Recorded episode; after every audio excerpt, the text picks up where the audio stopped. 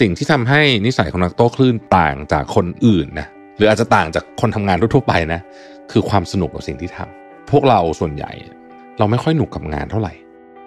การมี mindset หรือว่ากรอบความคิดของนักโต้คลื่นเนี่ยนะฮะจะทำให้เราประสบความสำเร็จทั้งในชีวิตและธุรกิจได้นะครับ นักโต้คลื่นเนี่ยต้องใช้ความอดทนสมาธิและความสงบ เพื่อตัดสินใจที่จะเข้าไปลุยกับคลื่นในจังหวะที่เหมาะสมพอดี และไม่ไปยุ่งกับคลื่นที่อันตรายด้วย ซึ่งก็เหมือนกับการทำงานนะครับที่เรามีโอกาสที่จะพบลูกที่มันเหมาะสมอะจนเราสามารถโตขึ้นไปลดเปลี่ยนแปลงชีวิตของเราได้นะครับบางคนก็อาจจะพลาดคลื่นลูกนั้นไป ก็ต้องรอคลื่นลูกใหม่ที่เหมาะสมอีกครั้งหนึ่งนะครับแต่ว่ากระบวนการที่เกิดขึ้นระหว่างการรอเนี่ยจะไม่ง่ายเท่าไหร่นะเพราะว่าเราจะต้องเจอกับความคิดความผิดหวังเสียงคนรอบข้างบรรยากาศเนี่ยทำให้เราอยู่ไม่เป็นสุขตลอดเวลาจนบางทีเนี่ยเรามองไม่เห็นคลื่นลูกที่กำลังจะมาใหม่ Mission to the Moon Podcast brought to you by Shutterstock สร้างสรรค์อย่างมั่นใจ ขับเคลื่อนด้วยพลัง AI ตามจินตนาการ เปลี่ยนไอเดียเป็นความสำเร็จได้วันนี้ที่ Number 24 ผู้ให้บริการ Shutterstock ในประเทศไทยแต่เพียงผู้เดียว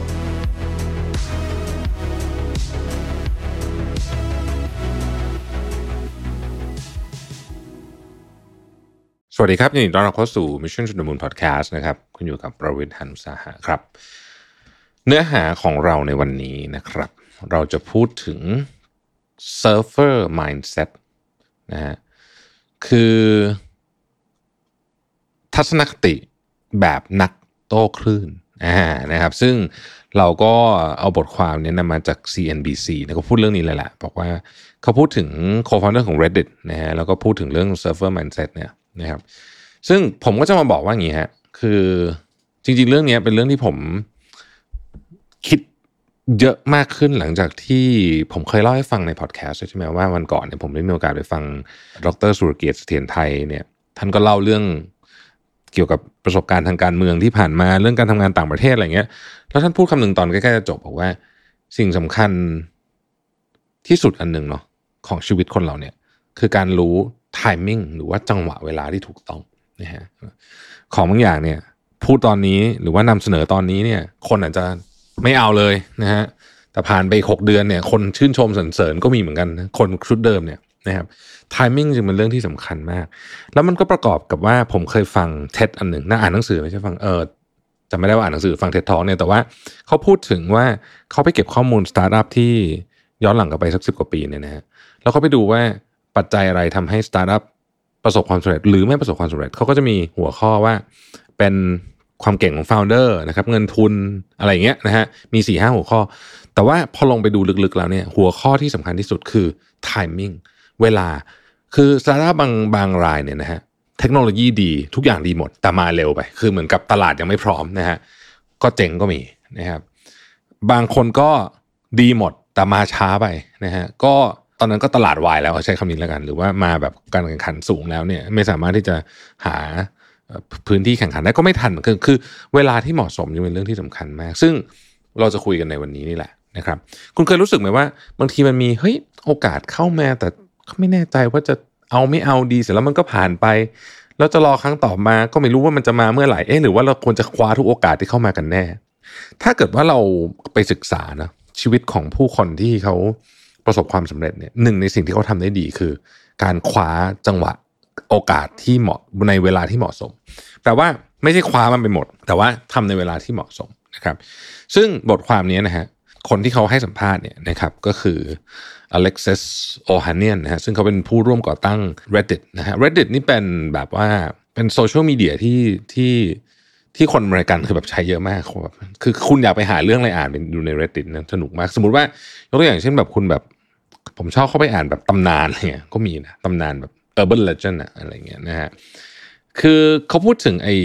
ไอ้ surfer mindset เนี่ยนะฮะว่าการมี mindset หรือว่ากรอบความคิดของนักโต้คลื่นเนี่ยนะฮะจะทำให้เราประสบความสำเร็จทั้งในชีวิตและธุรกิจได้นะครับเขาบอกว่าให้นึกถึงนักโต้คลื่น นักโต้คลื่นเนี่ยต้องใช้ความอดทนสมาธิและความสงบ เพื่อตัดสินใจที่จะเข้าไปลุยกับคลื่นในจังหวะที่เหมาะสมพอดีนะฮะและไม่ไปยุ่งกับคลื่นที่อันตรายด้วยนะครับไม่ใช่ว่าจะโต้ทุกลูกเนาะ ซึ่งก็เหมือนกับการทำงานนะครับ ที่เรามีโอกาสที่จะพบลูกที่มันเหมาะสมอะจนเราสามารถโตขึ้นไปลดเปลี่ยนแปลงชีวิตของเราได้นะครับ บางคนก็อาจจะพลาดคลื่นลูกนั้นไป ก็ต้องรอคลื่นลูกใหม่ที่เหมาะสมอีกครั้งหนึ่งนะครับ ก็ต้องไม่เสียดายกับไอ้ไอ้ที่มันไปแล้วมันไปแล้วก็คือมันไปแล้วนะมันก็ตั้งสมาธิรออันใหม่มานะครับ แต่ว่ากระบวนการที่เกิดขึ้นระหว่างการรอเนี่ยจะไม่ง่ายเท่าไหร่ นะเพราะว่าเราจะต้องเจอกับความคิดความผิดหวัง เสียงคนรอบข้างบรรยากาศเนี่ยทำให้เราอยู่ไม่เป็นสุขตลอดเวลาจนบางทีเนี่ย เรามองไม่เห็นคลื่นลูกที่กำลังจะมาใหม่นะครับ ดังนั้นความคิดแบบนักโต้คลื่นเนี่ย จึงต้องคิดอยู่เสมอว่าเรากำลังตั้งสมาธิเพื่อรอโอกาสที่เหมาะสม โดยที่ตัวเราเองก็จะต้องไม่หมดไฟไปซะก่อนนะครับ นักโต้คลื่นเนี่ยจะมี mindset อยู่อย่างหนึ่งก็คือว่าไม่ว่าคลื่นจะมีขนาดใหญ่แค่ไหนนะครับ สุดท้ายคลื่นทุกลูกต้องสิ้นสุดลง นะครับสิ่งที่นักโต้คลื่นทำได้ก็คือสนุกกับคลื่นทุกลูกที่ผ่านเข้ามา ที่เขาเลือกที่จะไปโต้เนี่ยแล้วก็ตั้งรับคลื่นลูกใหม่ที่กำลังจะเข้ามาเสนอในหรือว่ากำลังจะพัดเข้ามาเจอเนี่ยคนที่ประสบความสำเร็จในการโต้คลื่นจึงเป็นคนที่มีความยืดหยุ่นสูง ปรับตัวเก่งนะครับ กล้าเสี่ยงกล้าลองแล้วก็ใช้ชีวิตเต็มที่ ซึ่งก็ตรงกับ mindset ประเภทอาจารย์ mindset เหมือนกันนะซึ่งเป็นความเป็น mindset ที่เราต้องการในการเปลี่ยนแปลงที่รวดเร็วในปัจจุบันนะครับในชีวิตการทำงานเนี่ยเราจะพบว่าเรามักจะเจอกับโอกาสที่เข้ามาอยู่มากมาย ซึ่งเราก็ไม่สามารถคว้าได้ทุกอันนะครับเราก็ต้องรอโอกาสที่เหมาะสมอย่างอดทนนะโดยไม่ยึดติดกับความสำเร็จในอดีตนะครับหรือเสียดายกับของที่พลาดไปนะฮะซึ่งอันนี้เป็นคุณสมบัติที่สำคัญมาก มันไม่มีเวลาให้แบบคร่ำครวญเยอะในขณะเดียวกันต้องตั้งสมาธิด้วยเพราะว่าของใหม่จะมาเมื่อไหร่ก็ไม่รู้นะครับ ซึ่งมันก็เหมือนการโต้คลื่นเลย ถ้าเกิดว่าเรามัวแต่แบบโอ้ยเสียดายคลื่นลูกที่ผ่านไปเนี่ยเราก็จะพลาดคลื่นลูกต่อไปด้วยนะครับ ถ้าเรามัวแต่ฝันถึงความสำเร็จในคลื่นที่เราเพิ่งโต้ไปลูกเก่าเนี่ยเราว่าโอ้เมื่อกี้แบบเราทำได้แบบเทพมาก เราก็มีสิทธิ์จะพลาดคลื่นลูกถัดไปด้วยเช่นกันนะครับอาจจะกล่าวได้ยังไงว่าเราจะเป็นต้องเรียนรู้จากความล้มเหลวในอดีตให้เร็วมากนะคือเรียนรู้อย่างเดียวไม่พอต้องเร็วด้วยนะครับ แล้วก็ก้าวผ่านความเสียใจไปให้ได้ แล้วก็นำบทเรียนเหล่านั้นเนี่ยไปใช้กับโอกาสที่กำลังจะเข้ามาในอนาคตนะครับ แต่ในขณะเดียวกันเนี่ยสิ่งที่ทำให้นิสัยของนักโต้คลื่นต่างจากคนอื่นนะหรืออาจจะต่างจากคนทำงานทั่วไปนะคือความสนุกกับสิ่งที่ทำนะฮะซึ่งอันนี้ก็เป็นเรื่องที่สำคัญนะนักโต้คลื่นเนี่ยนะครับสามารถโต้คลื่นเป็นอาชีพได้ด้วยความสนุกความสุขและรักในการโต้คลื่นนะฮะแต่ว่าพวกเราส่วนใหญ่นะฮะเราแบบเราไม่ค่อยหนุกกับงานเท่าไหร่เนาะดังนั้นเนี่ยจริง ๆคำว่าสนุกกับงานเนี่ยนะครับ มันเป็นทัศนคติรูปแบบหนึ่ง นะฮะอย่างตอนที่ผมกำลังอัด อันเนี้ยให้ทุกท่านเนี่ยตอนเนี้ยที่กำลังอัดพอดแคสต์ตอนนี้อยู่เนี่ยนะฮะผมเพิ่งเรียนคลาสออนไลน์ของของสกูดิโอจบตอนสามทุ่มนะนี่ก็สามทุ่มนิดๆ วันนี้เนี่ยตั้งแต่เช้าจนถึงตอนนี้เนี่ยนะคืองานเยอะมากจริง แล้วมีอยู่ตอนหนึ่งเนี่ยผมผมไปอัดเทปที่ลงทุนแมนนะฮะก็คือผมไปสัมภาษณ์แขกรับเชิญที่ลงทุนแมนแล้วคือตอนนั้นเนี่ยมันก็คือบ่ายแล้วแล้วคือวันนี้คือแบบ เครียดประชุมทั้งวันแบบข้าวไม่ได้กินอะไรเงี้ยนะ IF โดยแบบไม่ได้ตั้งใจนะ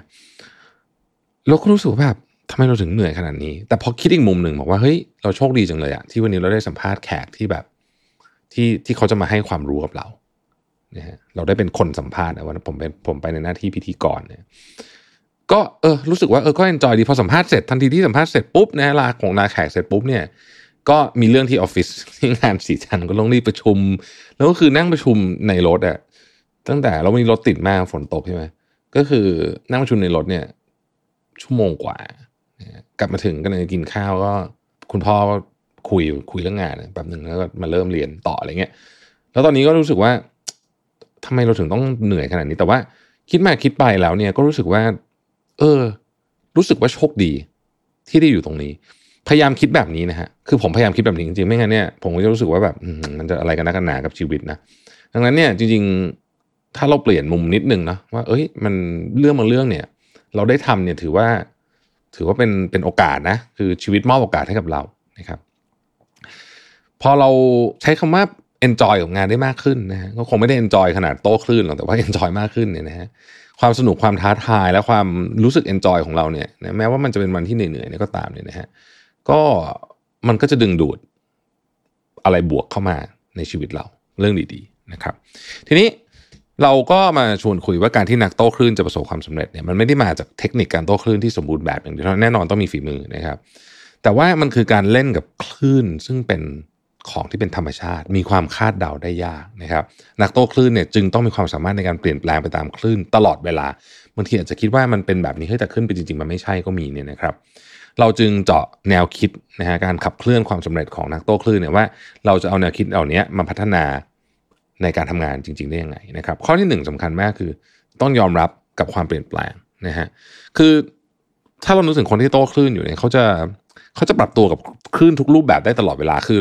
คืออย่างที่บอกว่ามันเป็นธรรมชาติ เพราะฉะนั้นมันไม่สามารถบอกได้เป๊ะๆอันนี้ไม่ใช่แบบเครื่องผลิตคลื่นไอ้ที่แบบ เหมือนเหมือนที่แถวๆสุขุมวิทที่เขามีให้เล่นโตคลื่นใช่ป่ะอันนี้ไม่ใช่นี่ของจริงใช่ไหมฮะเพราะนั้นนี้เนี่ยมันไม่รู้หรอกว่ามันจะเป็นยังไง เพราะฉะนั้นการปรับตัวเนี่ยมันก็จะเริ่มต้นหลังจากที่เรายอมรับเท่านั้นนะว่าเฮ้ยมันอาจจะไม่เป็นอย่างที่เราคิดเนาะผมว่าอันนี้เป็นจุดเริ่มต้นที่ที่สำคัญนะครับ หลาย ๆ ครั้งเนี่ย อันนี้อันนี้เวลาผมผมทำงานเนี่ย มันก็บางทีมันก็ไปเจอเรื่องที่แบบเฮ้ยไอ้นี่มาจากไหนคือ ไม่เคยนึกถึงมาก่อนเลยแล้วกันนะคือแบบว่าเป็นอะไรที่เซอร์ไพรส์มาก อาจจะเป็นเรื่องที่อาจจะเป็นเรื่องที่ไม่ค่อยดีสมมติเนี่ยนะฮะแต่เราก็ต้องยอมรับพอทันทีเรายอมรับว่าเรื่องนี้มันเกิดขึ้นแล้ว โดยมิติโพยตีพายนะครับ เดี๋ยวจะว่ามาสืบหาเรื่องต้นสายปลายเหตุทีหลังเนี่ยแต่ยอมยอมรับก่อนปุ๊บเนี่ย เราจะวางความแบบความหงุดหงิดตรงไปได้เยอะมากเลย ประมาณแบบอาจจะแปดสิบเปอร์เซ็นเลยนะคือพอความหงุดหงิดมันหายไปปุ๊บเนี่ยตาคุณจะเริ่มมองหาทางออกแล้วนะฮะแต่ถ้าเกิดเรารู้สึกหงุดหงิดว่าอะไรวะทำไมมันเป็นแบบนี้ได้เนี่ยนะ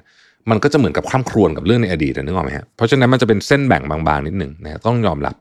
ข้อที่สองก็คืออดทนกับสิ่งไม่เป็นใจนะครับการโต้คลื่นเต็มไปด้วยสิ่งไม่เป็นใจเนาะใครเคยดูหนังเรื่องคนเล่นโต้คลื่นหรือว่าใครเคยไปอย่างเช่นไปฮาวายเนี่ยนะก็จะดูเฮ้ยเขาเขาดูมีความอดทนนะ คือ ขึ้นไม่ได้ รอก่อนเดี๋ยวมันไอ้นี่อากาศไม่ดีอะมันนั่งรอก่อน เดี๋ยวค่อยลงไปใหม่อะไรเงี้ยนะฮะคือการโต้คลื่นมันเป็นเส้นทางที่เต็มไปด้วย